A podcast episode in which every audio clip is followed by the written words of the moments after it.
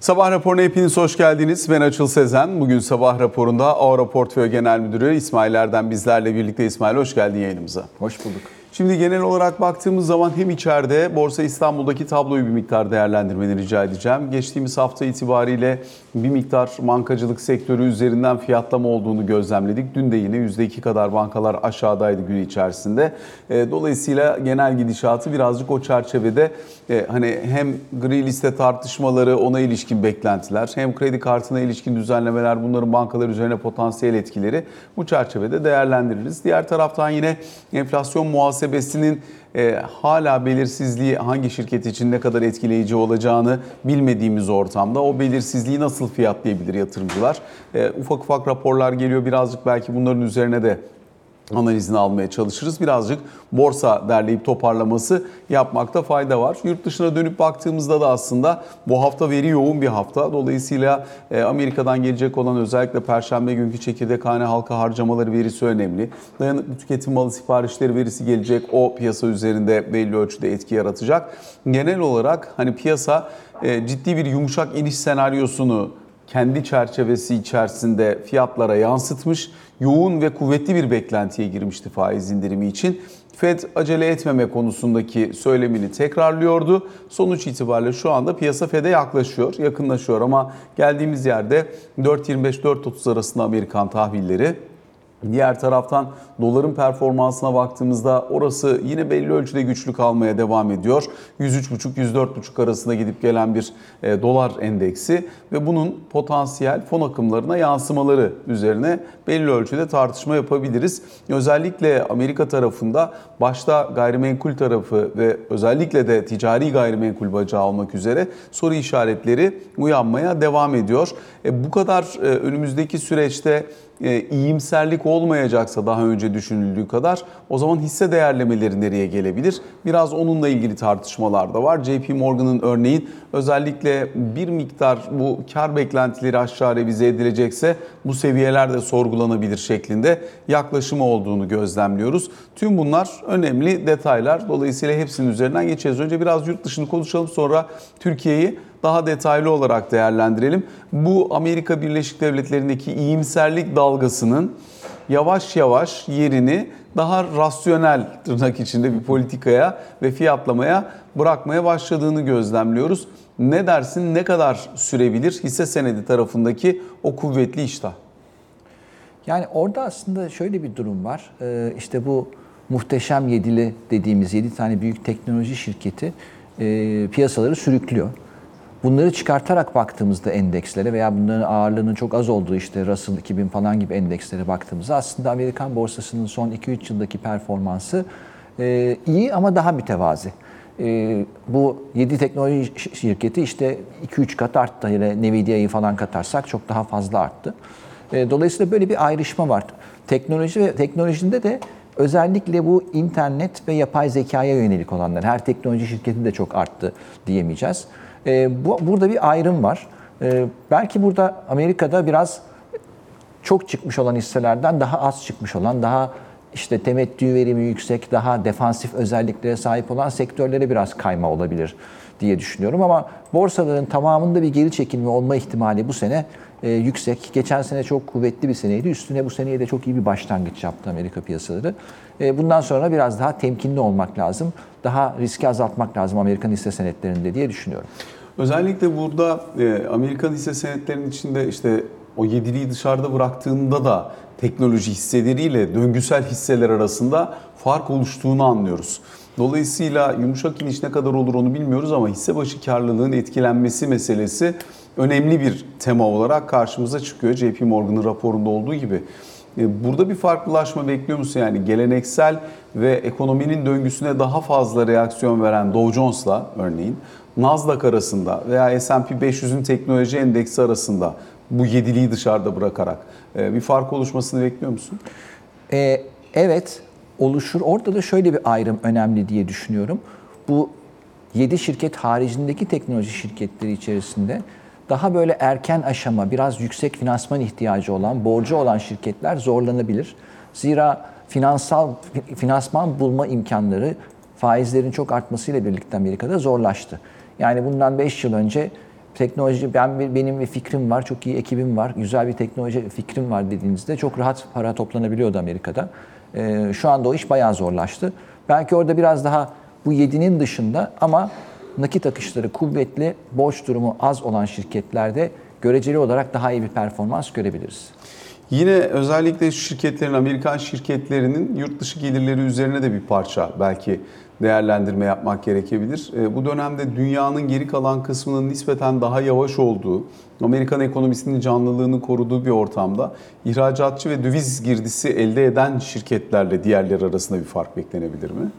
E, beklenir tabii. E, orada sonuçta Amerika yavaşlasa bile dünyanın geri kalanı Asya e, kuvvetli büyümeye devam ediyor ve o bölgelerde e, gelir yaratma kapasitesi olan Amerikan şirketlerinin e, önemli e, avantajı olacaktır. Bu teknoloji şirketleri konusunda Amerika'nın bir de şöyle bir durumu oldu. Hani hep deriz ya işte Amerikan dolarının senyoraj gücü vardır. Yani senyoraj parayı basıp satabiliyor.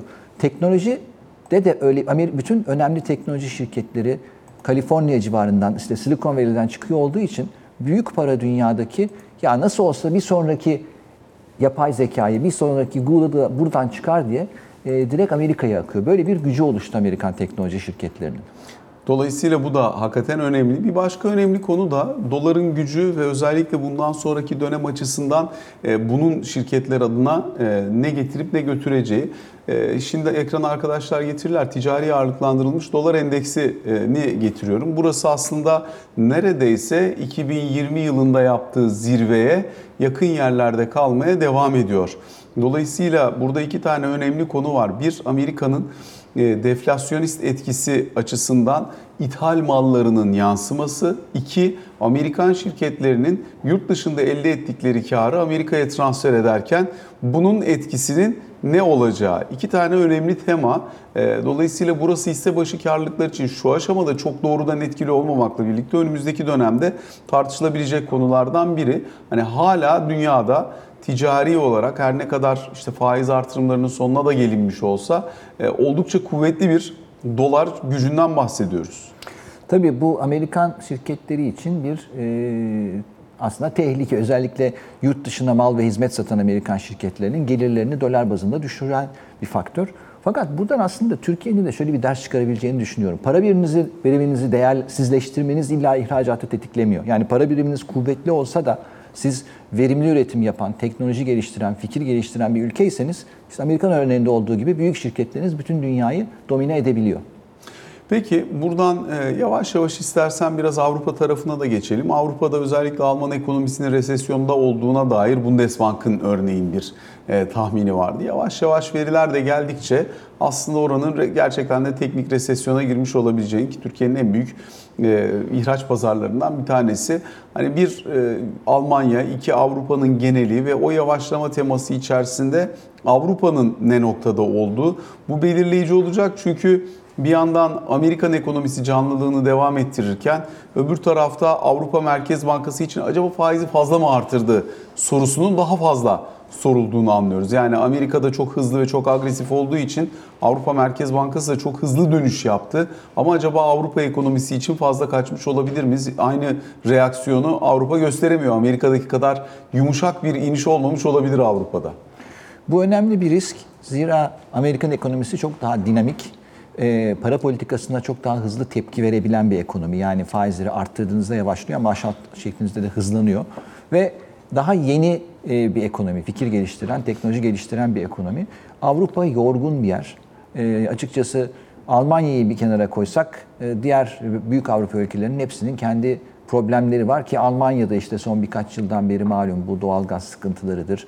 Elektrikli araca geçiş ve araba sanayinin oradaki liderliğini diğer ülkelere kaptırma riskini ortaya koydunuz. Onların da sıkıntıları vardı. Valla Avrupa'nın aslında uzun vadede de işi çok kolay değil. Yani sürekli hem Asya'dan hem de Amerika'dan daha yavaş büyüyen ve potansiyel büyümesi de ekonomik terimle daha düşük olan bir yer. Peki buradan bir de Çin tarafına gidelim. Çünkü aslında oradaki geri dönüşün gecikmesi ve ekonominin cansızlığı piyasa üzerinde etkili oluyor. Birkaç açıdan oluyor. Birincisi yani Çin hisse senetleri zaten e, bayağı ciddi sıkıntı yaşıyor. Yılbaşından bu yana Şanghay Kompozit Endeksi yatay neredeyse sıfırda diyebiliriz.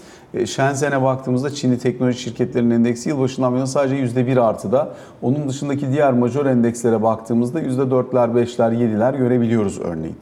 E, bu bir piyasa bacağı var. Üstelik de Çin e, borsası ve hisse senetleri buraya milli takımdan yılbaşından bu yana gelen kabaca e, 55-60 milyar dolar civarında ekstra katkıya rağmen ancak buralarda tutunabiliyor. Daha kötüye gidişi engelliyor ancak. E, fakat son yılların en düşük seviyesine kadar gerilediğini görüyoruz hisselerin. Burayı toparlamak için arka arkaya çok sayıda e, karar çıkıyor, emir çıkıyor.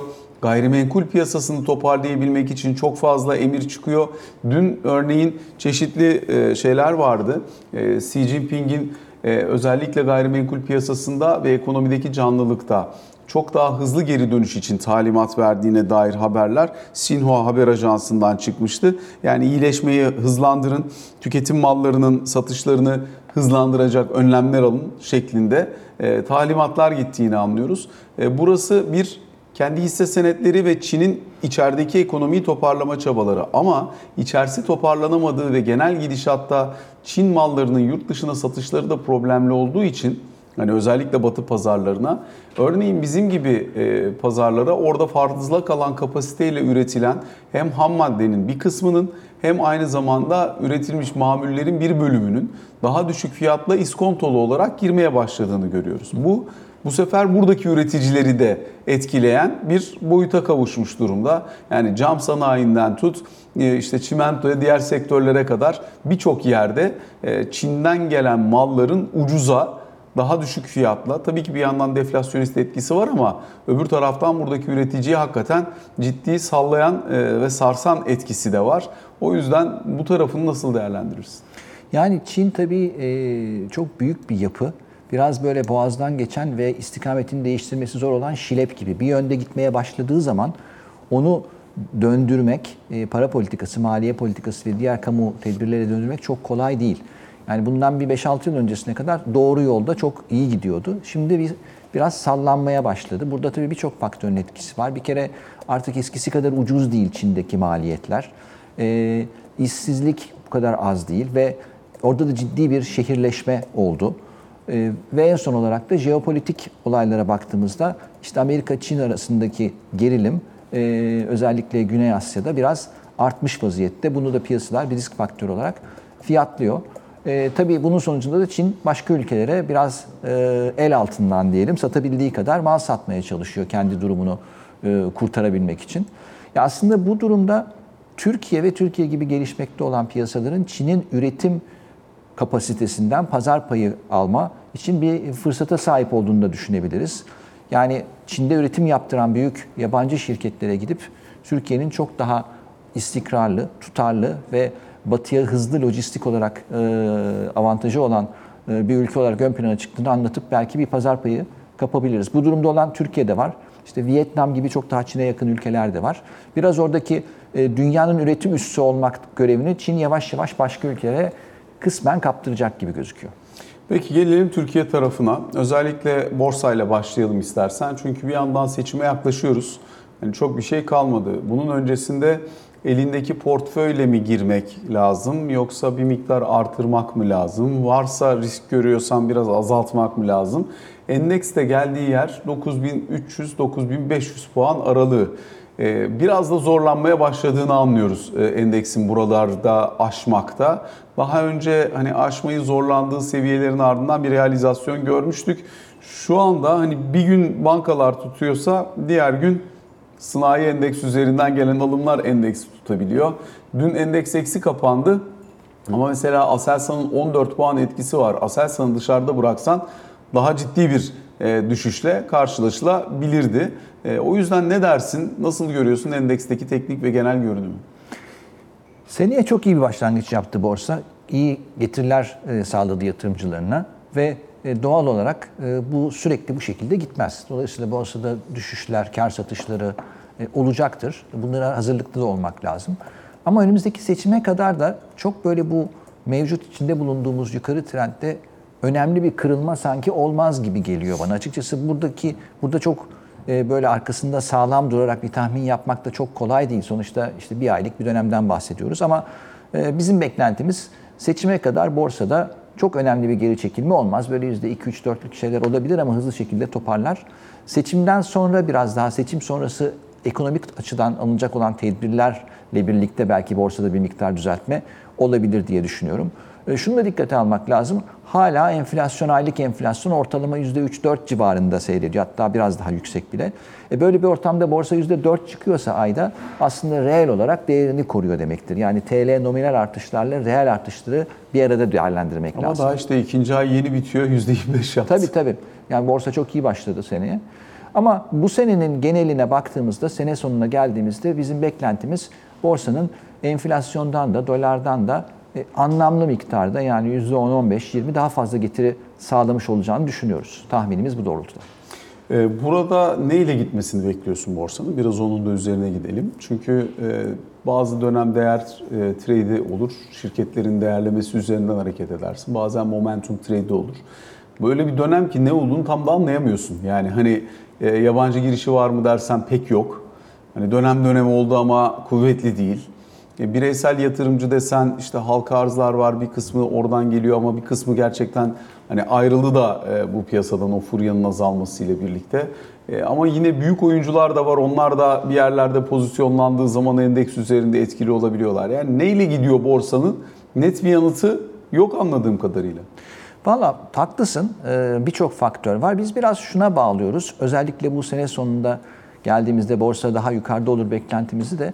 Bu Türkiye'nin re-rating hikayesi. Yani risk priminin aşağıya gelmesi, uyguladığı aklı başında ekonomi politikasının sonucunda ekonomik parametrelerinin daha düzelmesi, Merkez Bankası rezervlerinin net rezervlerinin artıya dönmesi, e, kredi notunun yavaş yavaş artmaya başlaması ve bunun çerçevesinde de borsa çarpanlarının yukarıya gitmesi. Yani şu andaki risk primiyle fiyat kazanç çarpanı atıyorum 8 ise bu, bu olumlu gelişmeler olduğunda o baz zaten 10'a çıkıyor, 11'e çıkıyor. Bu tarz bir re-rating hikayesinin önümüzdeki birkaç yılda olma ihtimalini görüyoruz. Ee, çok çok yüksek görmüyoruz ama yüksek görüyoruz. Tabii verileri takip ederek, gelişmeleri takip ederek hep beraber e, göreceğiz. Bu görüşü belki olumlu, belki olumsuza doğru revize etmek gerekecek. Siz kendi fonlarınızda seçime kadar ne taşıyorsunuz, ne yapıyorsunuz? Tabii fonuna göre değişiyor ama Yani şöyle- hisse fonu için konuşuyoruz. Evet, hisse fonunda daha çok biz e, banka ağırlığımızı azalttık. Zira geçen senenin son 3-4 ayında bankalarda çok ciddi bir rally oldu. Banka ağırlığımızı daha azalttık. E, gayrimenkul sektöründe pozisyonlar taşıyoruz. Enerji üretimi yapan şirketlerde pozisyonlar taşıyoruz. Gayrimenkulde hangi tarafı için e, bakıyorsunuz? Yani çünkü gayrimenkul dediğin zaman işin içerisinde kont geliştiricisi de var. Alışveriş e, merkezi de var. işte kira geliri elde edeni de var. Ofis vesaire gibi. Hangi tarafın daha çok e, Şuna bakıyoruz. çıkartıyorsunuz? Yapı olarak şuna bakıyoruz özellikle. E, fiyat defter değerine göre %30'dan fazla iskontolu olan ve bir miktarda borçlu olan gayrimenkul yatırım ortaklıkları hoşumuza gidiyor. Zira borç e, önümüzdeki dönemde daha kolay geriye ödenen ve borçtan öz sermayeye hızlı bir geçiş olabileceği bir dönem olarak değerlendiriyoruz. Peki e, burada bankacılık sektörü özelinden gidecek olursak bankaların ağırlığını azalttığınızı söyledin. E, Bir noktada tabii bankaların şu an itibariyle net faiz marjları aşağı geliyor. E, Dolayısıyla hani bunun bir etkisi var. Belli noktalarda işte özellikle zorunlu karşılıklara nemo ödemesiyle birlikte hani birazcık o kar düşüşünü belki kompanse edebilecek bir imkan elde edildi. Fakat işte kredi kartlarına gelecek olan ayrı bir düzenleme, bununla ilgili beklentiler. Çünkü kart ücretleri, ücret ve komisyon gelirleri patlarken bunun içerisindeki ana e, iticiydi. Dolayısıyla bunların yansımalarını da belki belli ölçüde görmek lazım. Ne kadar banka taşıyorsunuz? Bu banka konusunda şöyle aslında durumumuzu... Yani ne görürsen üretelim. alırsın banka. Evet. Bankalarda biz bir, bir buçuk ay öncesine kadar ciddi overweight'tik. Fakat çok fazla gittikleri için biraz daha taktiksel olarak diyeyim, uzun vadeli stratejik olarak değil, daha kısa vadeli taktiksel olarak banka ağırlıklarımızı azalttık. Ve geri geliyor bankalar şu anda şeye göre, göreceli olarak biraz e, e, borsanın gerisine kalanına göre. Bir yüzde 5-10 daha underperform ederse, geride kalırsa bankalar tekrar bankaları almayı planlıyoruz. Zira bu ilk başta bahsettiğim olumlu Türkiye'nin e, birkaç yıl süren bir toparlanma sürecine girmesi durumunda yine bankalar ön plana çıkacaktır. Peki bankaların şu an itibariyle değerlemelerini nasıl bulduğunu da sormak istiyorum sana. Çünkü e, hani fiyat defter değeri olarak birler civarındaki bir bankacılık sektörü. Daha önce ikilere gitmişliğimiz var. Ondan daha yakın zamana gittiği zaman 0.4'lere falan düşmüşlüğümüz var. O yüzden para politikası normalleşince e, fiyatlar da kabaca defter değerine kadar geldi. Bunun üzerinde olanlar da var bir miktar. Ama e, buradaki adil değeri bankacılık sektöründe şu regülatif ortam, bu sıkılıktaki bir para politikası ve buralardan bundan sonra alınabilecek önlem sepeti açısından nerede görüyorsun? Şimdi şu andaki parametreler çerçevesinde işte defter değeri çarpanının bir civarında olması makul. Yani şey e, aşağı yukarı değerinde gibi görüyoruz. Zira dünyadaki banka değerlemeleri de o eskiden Türk bankalarının defter değerinin 2-3 katı olduğu zamanlardaki yerlerde değil. En büyük bankaları defter değerinin altında dünyada alma imkanı var. Türkiye'deki hikaye pardon ekonominin toparlanmasıyla birlikte bankaların daha sürdürülebilir bir büyüme patikasına girmesi ve e, gerçek bankacılık işlerini yaparak yani kredi vermek, mevduat toplamak, kredi vermek ve bununla e, anlamlı kalıcı karlar elde etmek üzerinden büyümesi gibi bir hikaye beklentisi var. Bu olursa eğer o zaman e, banka değerlemeleri e, daha yukarı gitmeye devam eder, çarpanlar da artar. Sanayi tarafında peki ne taşıyorsunuz? Sanayi tarafında biraz daha e, karışık diyeyim. Yani böyle bir daha çok e, sektör spesifik değil de şirket spesifik, şirket seçerek ilerlediğimiz şeyler var ama şöyle bir temanın altını çizebilirim. E, önümüzdeki bir yılda iç tüketim biraz daha açıkçası sınırlı büyüyecek gibi gözüküyor. Enflasyonu aşağı çekme tedbirleri çerçevesinde. Biz de bu bağlamda e, iç tüketime karşı üretim yapan sanayi şirketlerinden biraz imtina ediyoruz.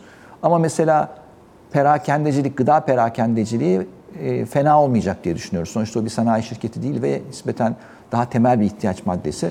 E, faizlerin ve enflasyonun yüksek olmasından da o kadar zarar, zarar görmüyor. Hatta fayda bile görüyorlar e, nasıl baktığınıza bağlı olarak.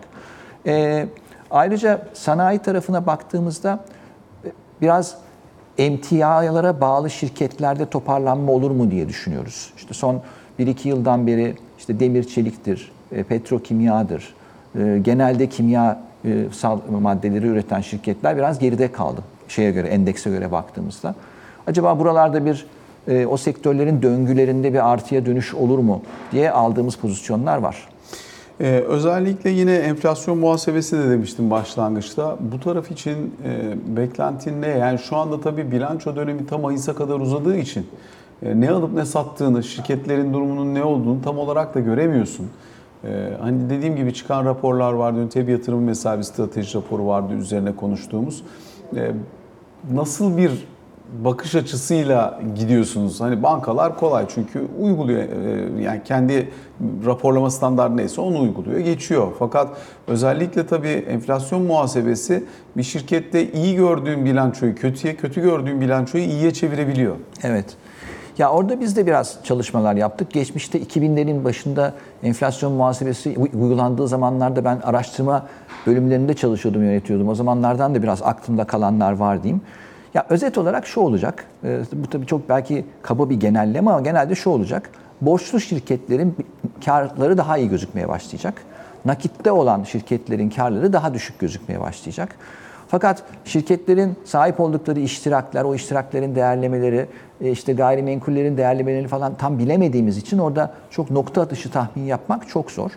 Ee, tabii bu işte borçlu şirketlerin karı daha iyi gözükecek diyorum ama öte yandan da o kar üzerinden de vergi ödemeleri gibi bir durum ortaya çıkacak. Dolayısıyla nakit akışı olarak baktığımızda aslında bilançosu daha iyi gözükmeye başlayan şirketler biraz daha fazla borç ödeyeceği şey vergi ödeyeceği için yani ben o şirketin sahibi olsam karım daha kötü çıksın, daha az vergi ödeyeyim, kendimi daha iyi hissederim. Çünkü sonuçta bu kar daha dönemsel bir şey. Enflasyon düştüğünde tekrar e, normal enflasyon muhasebesi uygulanmamış tablolara yakınsayacak yine sonuç.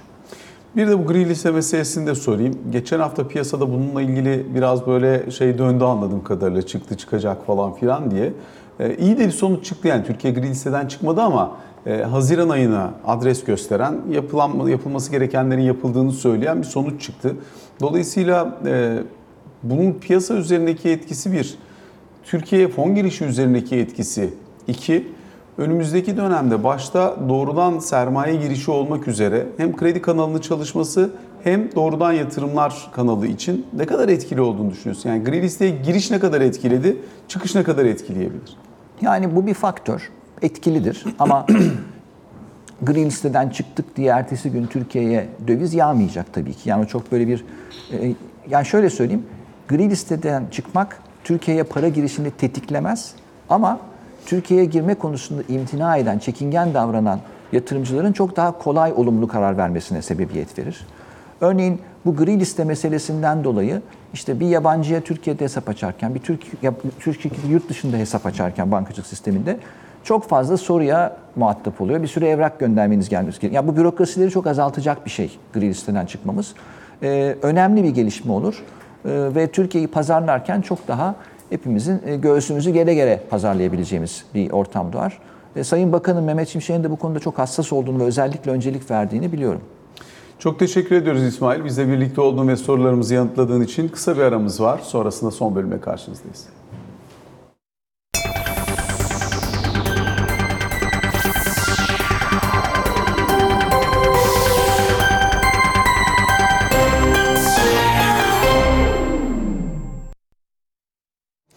Sabah raporunun ikinci bölümünde arkadaşımız Burak Karagöz'ün yaptığı bir röportajla veda edeceğiz size. Türkiye Sigorta Birliği Başkanı Uğur Gülen'le bir röportaj gerçekleştirdi. Sektördeki gelişmeleri değerlendirirken birlik olarak kıdem tazminatıyla tamamlayıcı emekliliğin birbirinden ayrılarak düşünülmesi gerektiğini ifade ediyor Sayın Gülen ve bundan sonrasındaki sürece ilişkin görüşlerini aktarıyor. Bu röportajla veda ediyoruz sizlere sabah raporunda. Uğur Bey öncelikle tamamlayıcı emeklilik sistemiyle başlayalım. Şimdi 2024-2026 dönemini kapsayan 3 yıllık orta vadeli programda e, yer almıştı. Programda emeklilere ek gelir hedefiyle tamamlayıcı emeklilik sistemi kurulacağı e, ifade edilmişti. Dolayısıyla tamamlayıcı emeklilik sistemi için hangi aşamadayız? Bu sistem nasıl kurgulanıyor? Bireysel emeklilik sistemiyle entegre edilmesi nasıl gerçekleşecek? Kıdem tazminatı bu sisteme dahil edilmeli mi? Tamam. Önce sondan başlayayım. Biz e, birlik olarak kıdem tazminatıyla tamamlayıcı emeklilik sisteminin birbirinden ayrı olarak yorumlanmasını istiyoruz. Çünkü kıdem tazminatı çok büyük bir konu. Çok e, sayıda e, vatandaşı ve çalışanı ilgilendirdiği için tamamlayıcı emeklilik sistemi kıdem tazminatıyla iç içe geçtiği zaman aslında daha büyük bir problemi çözmeye neden olacağı için kıdem tazminatını ayrı, tamamlayıcı emeklilik sistemini ayrı yönetmek istiyoruz.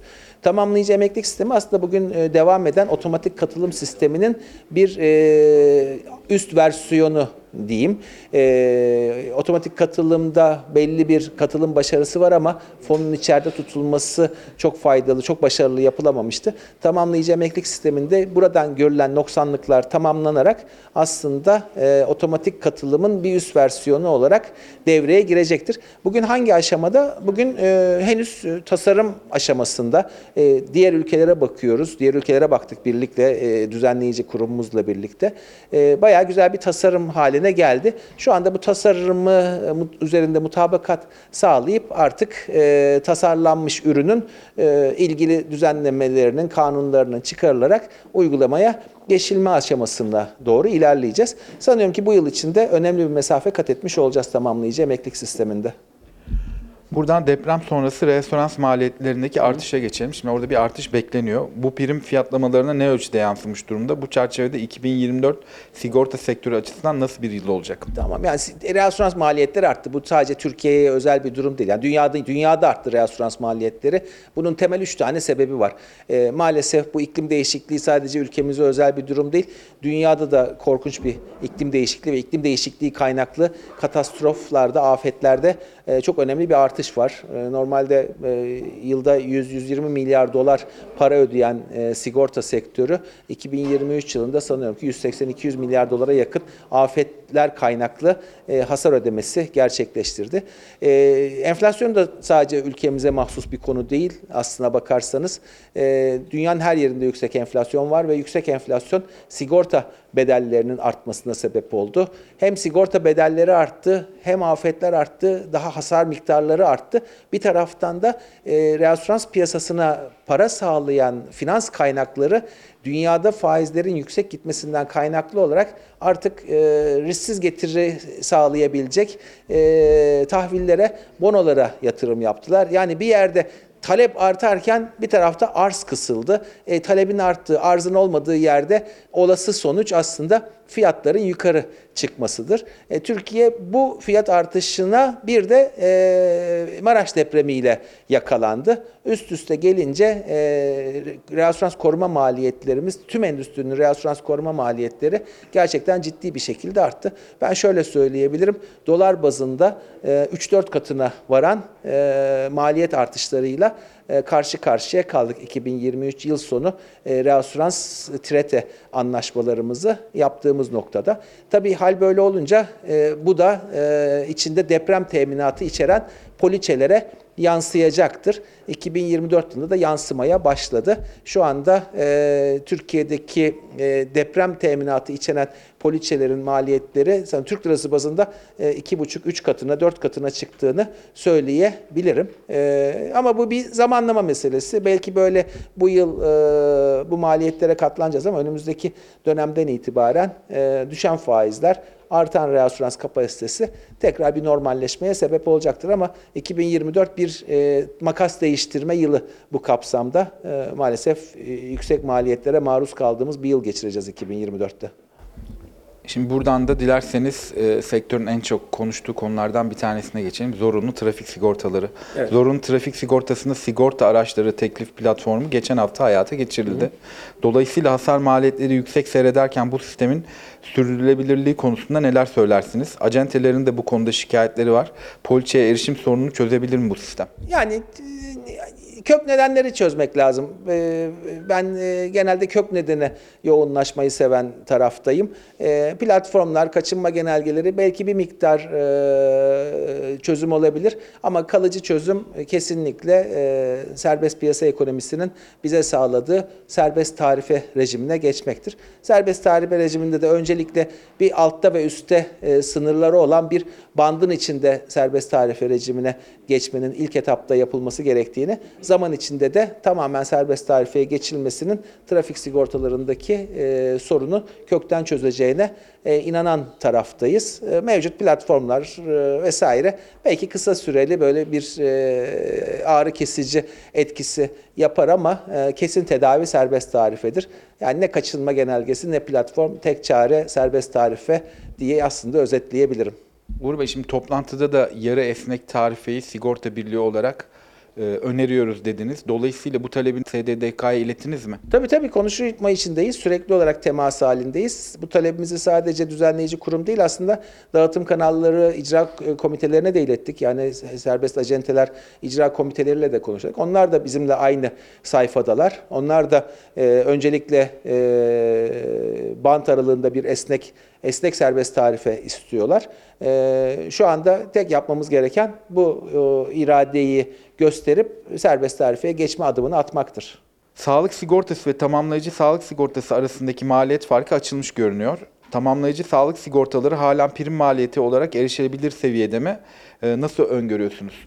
E, Valla sağlık sigortasındaki medikal enflasyon gerçekten umduğumuzun e, çok üstünde gerçekleşiyor ve sağlık sigorta primleri e, kullanıcıları e, oldukça e, bütçelerini e, rahatsız eder noktaya ulaştı. E, bunun altındaki nedenlerden biri medikal enflasyon olmakla birlikte bir taraftan da özel sağlık kurumlarının kapasitelerinin %30'unu yabancı hastalara açtığını görüyoruz. Yani orada da bir arz daralması var. E, bu arz daralmasının önüne geçmek üzere gene düzenleyici kurumumuzla birlikte üniversite hastanelerinin özel sağlık e, sigortalılarının kullanımına açılması konusunu konuşuyoruz. E, hala alınabilir durumda ama e, gün, gün geçtikçe sağlık sigortacılığının fiyatları e, nüfus da yaşlandıkça aslında sağlık sigortacılığının fiyatlarının artışından bizi de endişe duyan noktadayız. O yüzden e, buna hep birlikte bir e, çözüm arayıp e, daha kullanılabilir ürünler yaratmak için de tüm sigorta sektörü çalışıyor diyebilirim. Şimdi zorunlu deprem sigortasının kapsamının geliştirilerek sel yangın gibi riskleri de kapsayacak şekilde zorunlu afet sigortasına dönüştürülmesi planlanıyor. Bu ne zaman gerçekleşecek? Halen 1.2 milyon liralık teminat üst sınırı var. Özel ek teminat bedelleri erişebilir seviyede mi? Mevcut DASK e, sigortasının zorunlu afet sigortasına dönüşme orta vadeli planın içine girmiş durumda. Ben bu yıl içinde bu dönüşümün sağlanacağını öngörüyorum. Bu faydalı bir şeydir çünkü DASK sadece deprem teminatı, deprem riskini teminat altına alırken bugün e, her gün yaşıyoruz ki depremin haricinde de çok sayıda özellikle iklim değişikliği kaynaklı e, afetlerin hızla arttığını e, görüyoruz ve e, bunlar içinde bir zorunlu sigortanın olması e, son derece anlamlı bir uygulama. Ama e, bu bir ilk ateş sigortasıdır. Yani belli bir limite kadar e, bu ürünler teminat altına alır riskleri. Bunun üzerindeki riskler içinde e, sigorta sektörünün sağladığı ürünler vardır. O yüzden bugün hiçbir sigortalı teminat açığı olmadan sigorta sektöründen varlıklarını güvence altına alabilecek durumdadır. Şimdi geçen hafta özellikle sanayicilerden sigorta maliyetleriyle ilgili şikayetler dile getirilmişti. Ölçüsüz fiyatlamalar olduğuna dair ve bunun sigortasızlaşma riski yarattığı konusuna doğru ilerlediğini söyleyen sanayiciler olmuştu. Bu konuyla ilgili sizin yorumlarınız neler olacak? Yani şu anda baktığım zaman sanayide e, sigorta penetrasyonu %90'larda. Yani bugün teminat bulamayan, sigorta poliçesi bulamayan bir sanayicimiz yok. E, fiyatlar arttı. Fiyatların artmasıyla neden arttığı konusunda e, bir önceki sorunuzda reasürans maliyetlerinin niye dünyada arttığını, bunun Türkiye'ye etkisinin nasıl olduğunu size bahsetmiştim. Evet bu, bu maliyet artışları poliçelere yansıyacak.